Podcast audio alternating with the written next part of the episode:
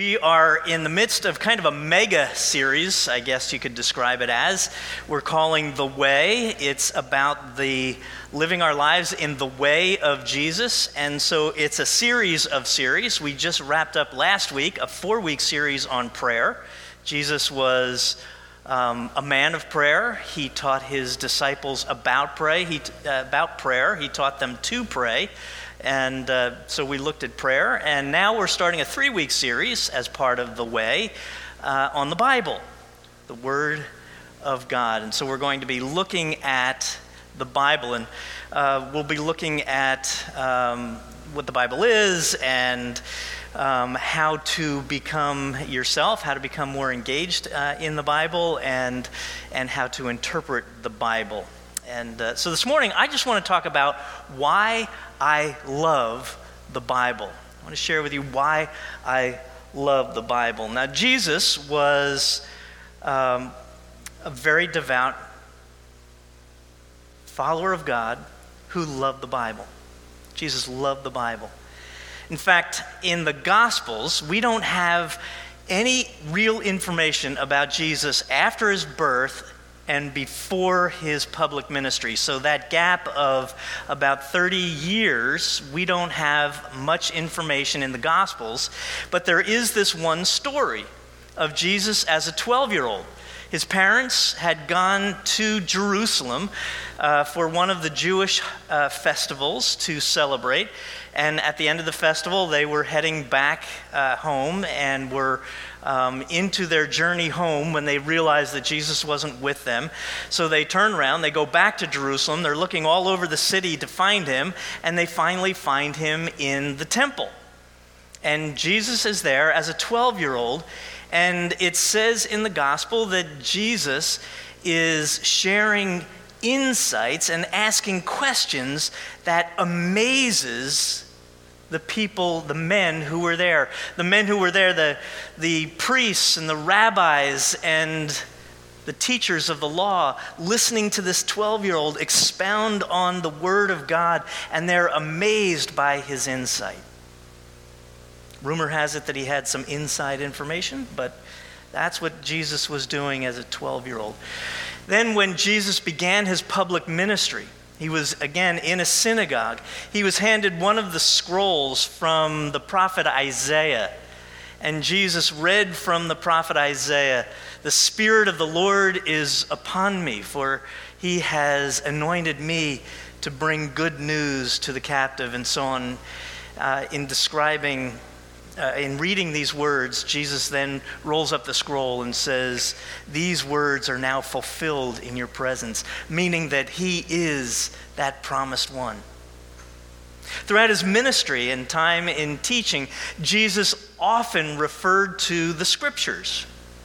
He would refer to the scriptures, he would interpret them. But what was so interesting to people at that time was how different Jesus interpreted the scriptures than what they had heard before. And it fascinated people. It it ignited new faith in people. Some people were really ticked off by it and annoyed by it and thought he was getting it wrong because he was changing stuff, but it just was so new and fresh and real. So Jesus was a man of the Bible. Now, you understand that it wasn't the Bible that we have, it was the Hebrew Bible, what, we would call the Old Testament. So, the Bible that Jesus knew, the Bible that Jesus read, the Bible that Jesus taught was the Hebrew Bible. The Hebrew Bible um, is divided into sections, or it can be divided into sections.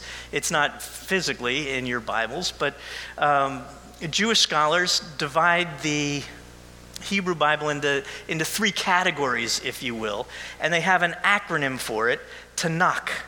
Tanakh. T N A K. T N A K, which stands for these different aspects of the scriptures. So the T is for Torah, which literally means the law. The NA, together, NA, is the word Nevim. And that word is about the prophets and the history. So NA is prophets and history.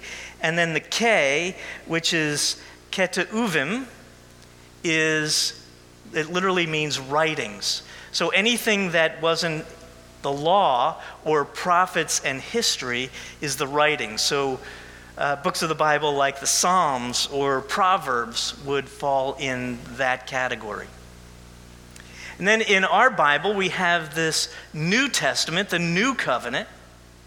And that's divided into three categories as well. We have the first four books of the, of the New Testament are the Gospels, which literally means good news.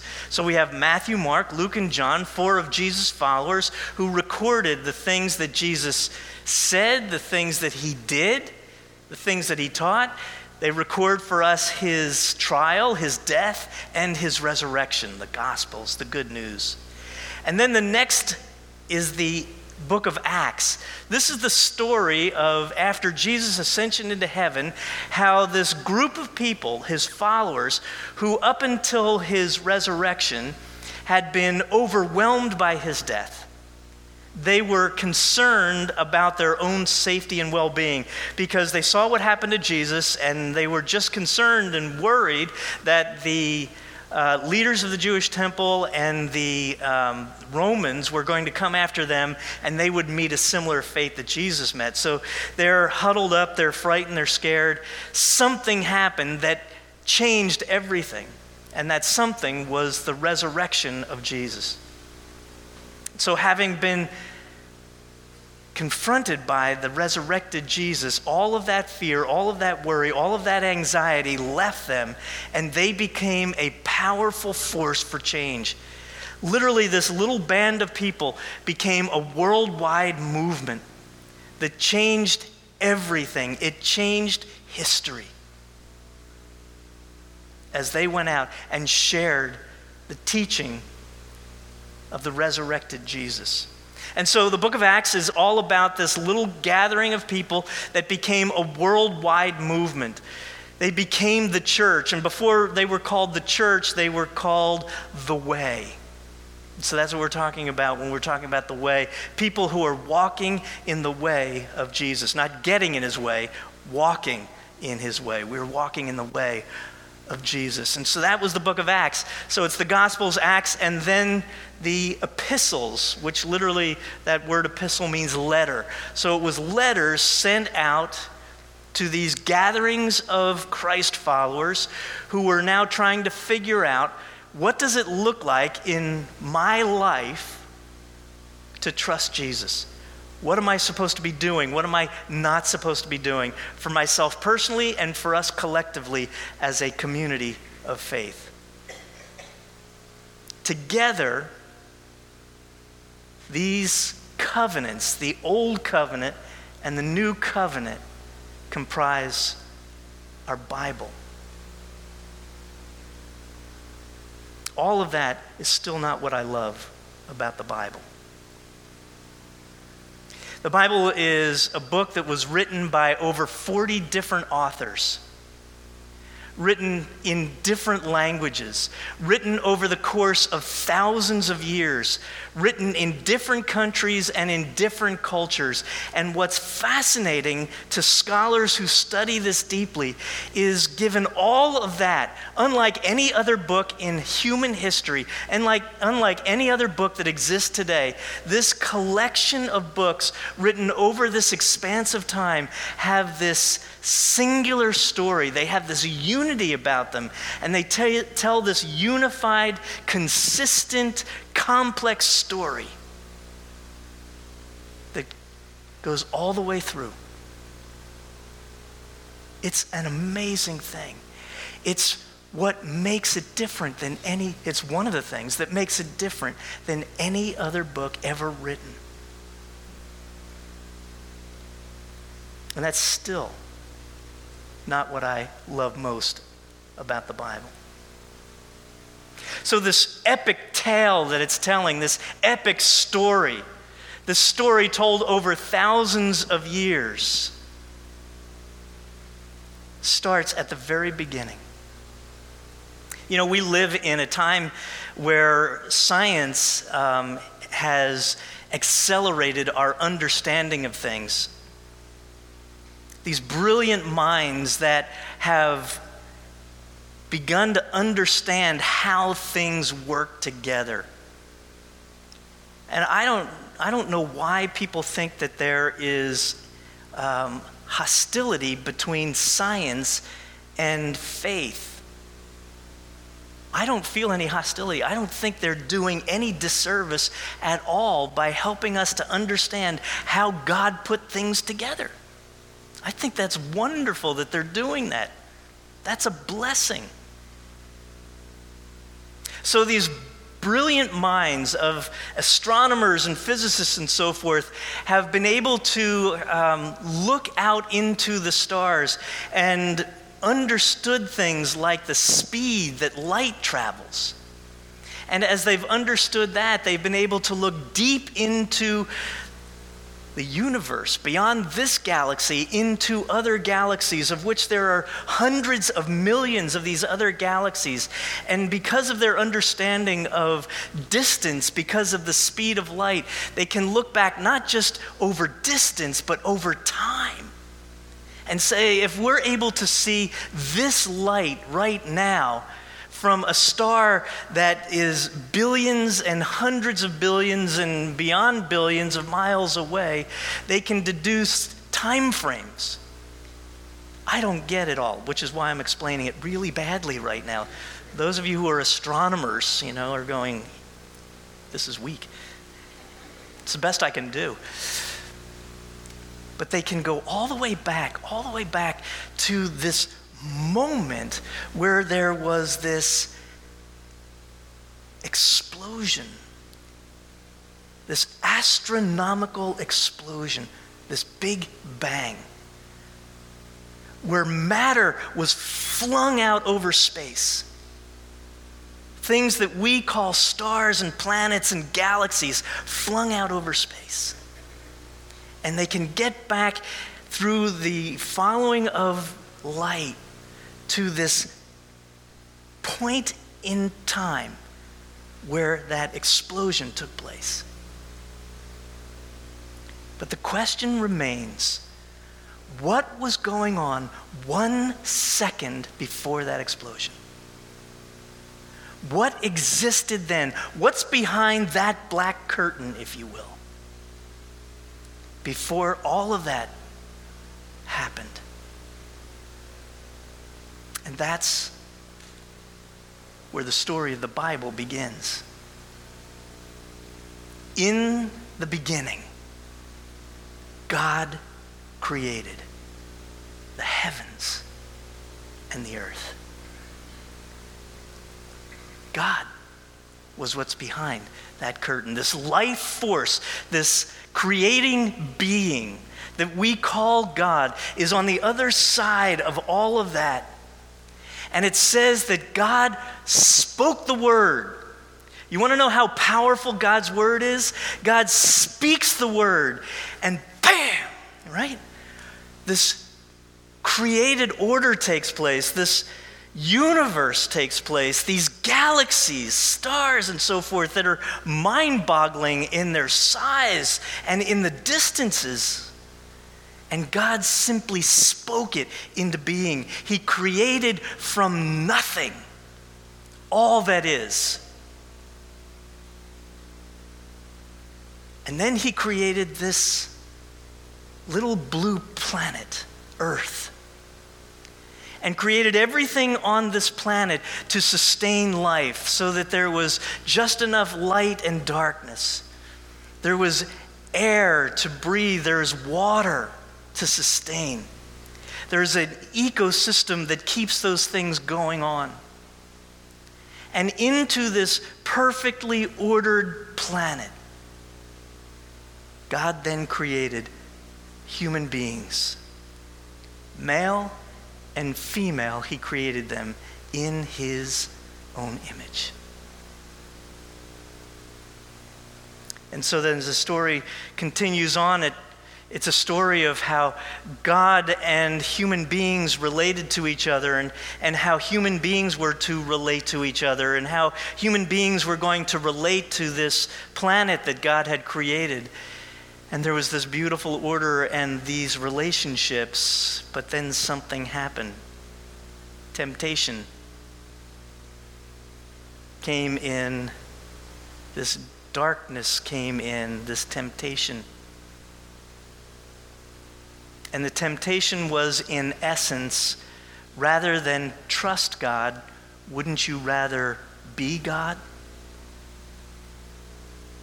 And that same temptation that was presented to them all of those millennia ago is the same temptation that we live into every day. Rather than listen to God, rather than obey God, wouldn't you rather be God? Call your own shots, live your own life, do it your own way.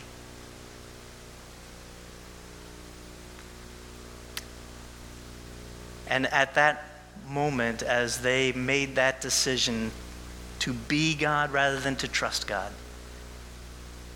everything broke. The relationship between human beings and God broke. The way human beings were designed to relate to each other broke. The way that we were supposed to relate to this planet broke. And really, from the third chapter of Genesis all the way through to the end, is the story of God's rescue mission. Of God trying to win back this broken this brokenness.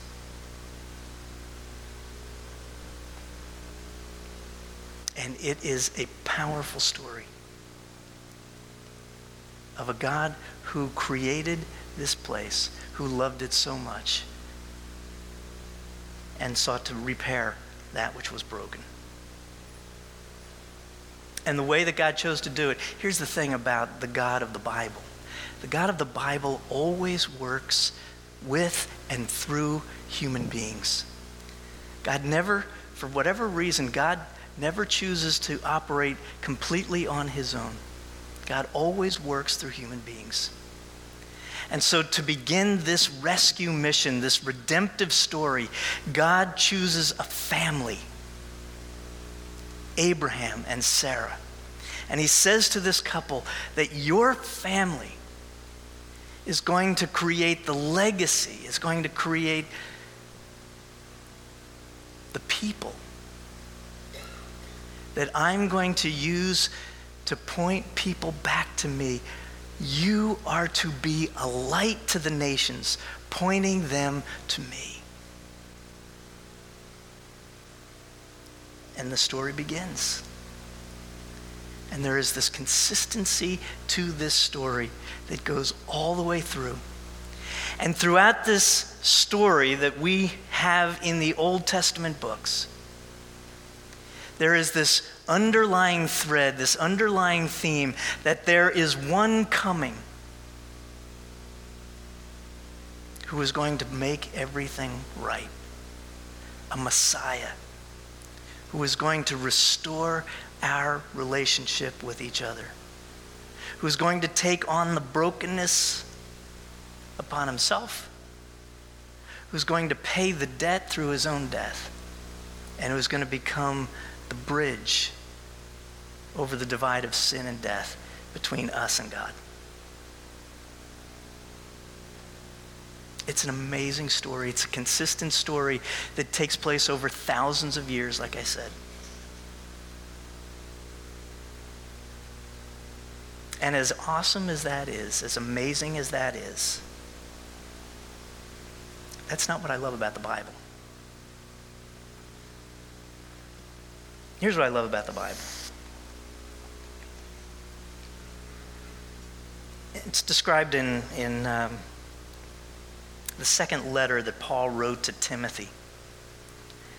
And in the third chapter, the end of that chapter, the last two verses, 16 and 17, Paul wrote these words All scripture is God breathed. I want to stop there for a second.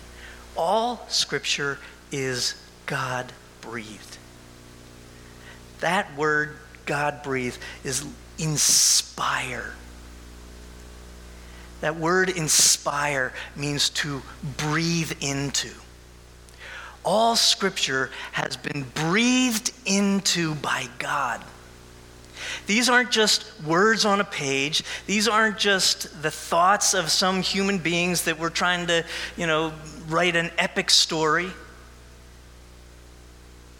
These are the very words of God. Now, again, because God is who God is and God works the way God works, God didn't just send a book down. He didn't create a book and send it down. That's not what the Bible is.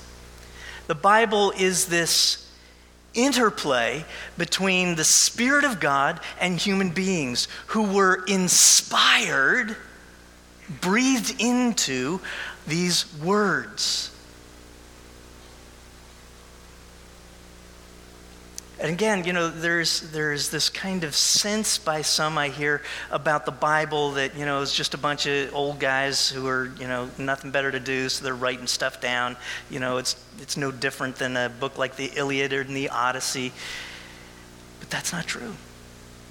There are others who say, well, you know, it, this was written thousands of years ago and it had to be rewritten and rewritten and rewritten because you know the, the uh, old scrolls and so, so forth would start to disintegrate. And so with each new writing you know people would add and subtract and multiply and make stuff up and so forth. But if you really look at how the bible was recorded and the care that was taken to get every word exactly right from each new writing down through history you realize that people understood all the way back to antiquity just how sacred and special this book was.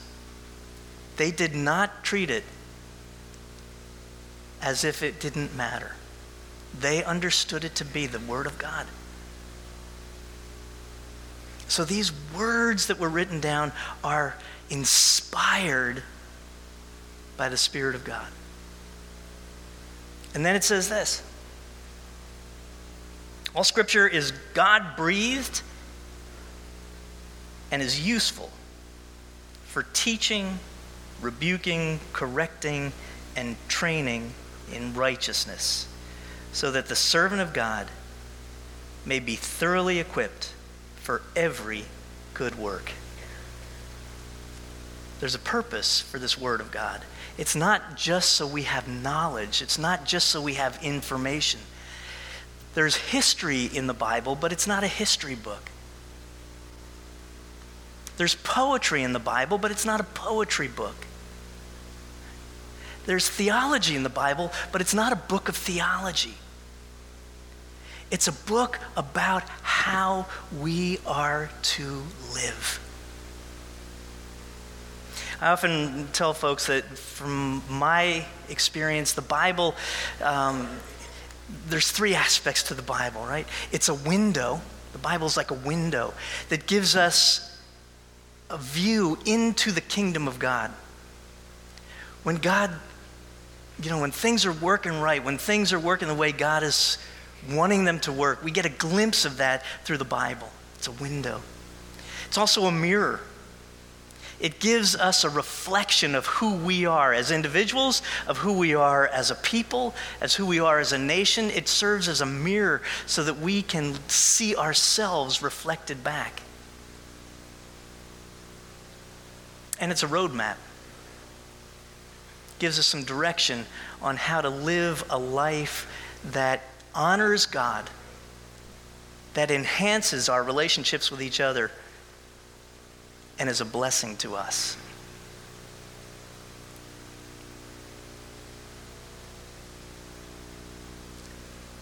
People have asked me over the years what I love about being a pastor. Not a lot of people ask me that, frankly, but some of you have asked.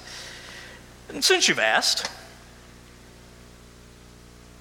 there's so much I, I, love about what I get to do, but the thing that I love the most about this job is being in small group Bible study with people. And the reason I love that so much is because I have a front row seat on how the Word of God changes somebody's life. And I have literally watched it scores, if not hundreds of times in people's lives. How the Word of God has changed their lives. I remember about 15 years ago meeting with a, with a small group. We were meeting in the, the room over here on the side. It used to be called the Fishbowl. Um, we now call it the Hub because it's a cooler room now than it used to be. Um, and so we were in a Bible study. We'd meet every week. And uh, I don't remember what we were studying, but I remember this guy who was in, this, in, the, in that group at that time saying, You know, I just feel this kind of conviction. Uh, me and my neighbor have been at odds with each other for years uh, we don't talk to each other and we kind of scowl at each other. And, you know, he shared a little bit about what had happened uh, between the two of them. And he said, you know, I, I just feel like I'm supposed to go and make amends and make this right. And we're like, well, that, that's cool, you know, cheering him on. And uh, so he came back to Bible study the next week, and uh, we said, So, did you do it? Yeah, I did it. How'd it go? He said, It was great. Said, You know, I, I worked up the courage and I went to his house and knocked on his door and I just expressed, you know, how sorry I was for the part that I had played and what had gone wrong in our relationship. And I hoped he'd forgive me and uh, that I'd love to uh, start over again in our friendship. And we're like, That's awesome. What did he say? And he said, Well, he didn't accept it. Like, what? Yeah, no, he didn't want anything to do with me. Oh, man. He said, No, it's fine. He said, I feel like a weight has been lifted off of me. I did what I was supposed to do. And now it's off me. And so when I saw him every day, you know, I just happened to see him every day last week. Hey, how you doing? It's great. Another guy in a, this was uh, just a few years ago, uh, in one of the in one of the studies. And again, I don't remember what we were studying because the word is like that. It's this, it's this powerful thing. It's God breathed. And so, whatever it was we were reading, this guy said, You know, I used to think and I used to say that I'm a very generous person. he said, You know, I, I realize I'm not generous at all. In fact, I'm really selfish. It's all about my ego. And I watched his life begin to change. Not because somebody was wagging their finger at him or telling him how he ought to live, but as he was engaged with the Word of God, that he just felt this conviction. And I watched this guy become one of the most generous people I've ever known. And I'm not just talking about finances, although that was a part of it for him, but how he used his time, how he used his abilities how he set his priorities transformed, it changed. That's what I love about being in ministry, and that's what I love about the Bible. It is the breath of God, it has the inspiration of God. And so when we come to it with open minds and open hearts and open souls to what it has to say to us, and we just spend some time with it, it's transformational. One last thing. The book of Hebrews, chapter 4, verses 12 and 13, says this For the word of God is alive and active, sharper than any double edged sword. It penetrates, even dividing soul and spirit, joints and marrow it judges the thoughts and attitudes of the heart. Nothing in all creation is hidden from God's sight. Everything is uncovered and laid bare before the eyes of him who we must give to whom we must give account. And the thing about that is that the Bible is living and active. It's not a dead ancient transcript of some ancient people who had no clue about 21st century living. They didn't have any clue, but the Spirit of God did. And the things that were true of the human heart and the human condition that were true thousands of years ago continue to be true today. We just have different technology. This living, active word changes us. One last story, and then I'll close out. You guys know, if you've been around for a while, you know that um, we would take teams to Cuba. Uh, we took four different teams uh, over the years. I hope we can get back there one day.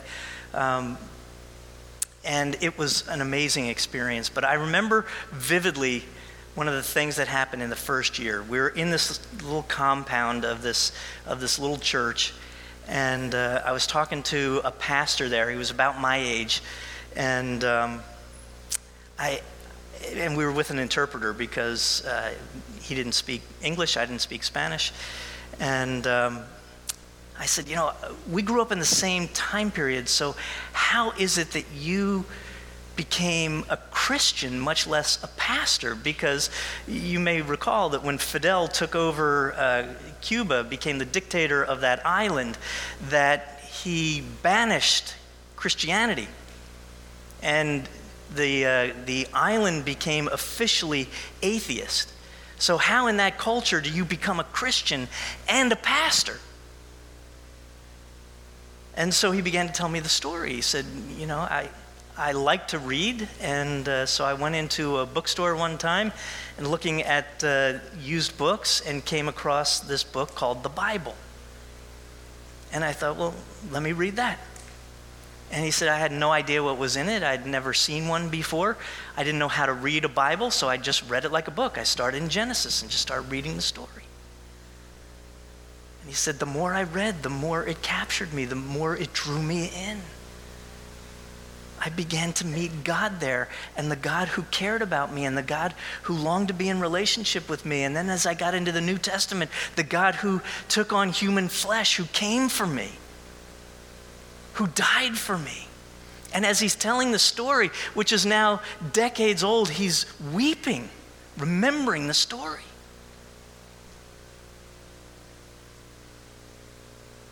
And he gave his life to Christ. Not because somebody told him to, but because he was so moved by this God breathed story.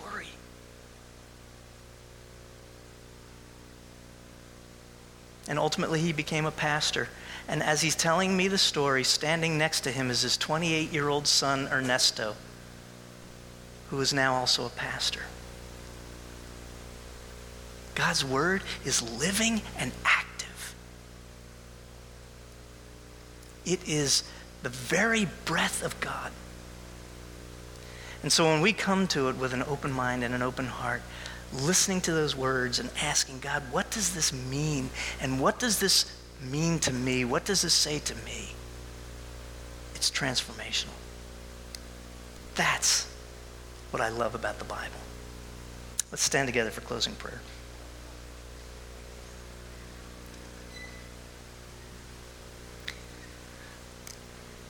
So, if you're here and you're part of a, a, Bible study and the Bible is a regular part of your, your day, your week, um, keep on. You know, I'm 40 years in and I'm still finding new stuff all the time. I really am. But if it's not part of your deal, if you've never really opened up the Bible and you wonder if it has anything to say to you and where you'd even begin and so forth, I get it. You know, it can be a little intimidating.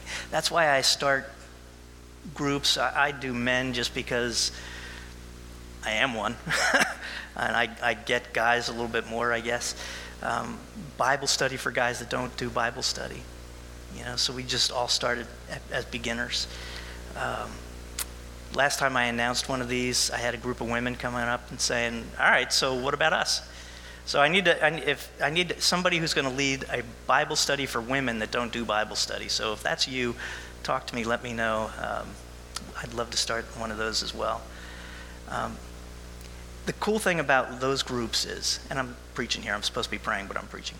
Um, the cool thing about those groups, Bible studies for guys that don't do Bible studies, is when the light bulb goes off and we're reading something and they go, wow, I can't believe this is in the Bible. This is so relevant to where I am right now. How is something 3,000 years old still speaking me, to me today? God breathed. It's living and active. So, Lord, thank you. Thank you for your word. Thank you for Jesus, who is the living word, through whom everything that was made is made. Lord, I pray that you would continue to inspire us, to speak to us, to bring your word to us, and that we would have open minds and hearts and souls to the things that you would have us to know. And that we would not just be hearers of your word, but doers of your word. Knowing, Lord, that as we do that, that you'll bless and keep us, you'll make your face to shine upon us, you'll be gracious to us today and forever. And all God's people agreed and said, have a great week.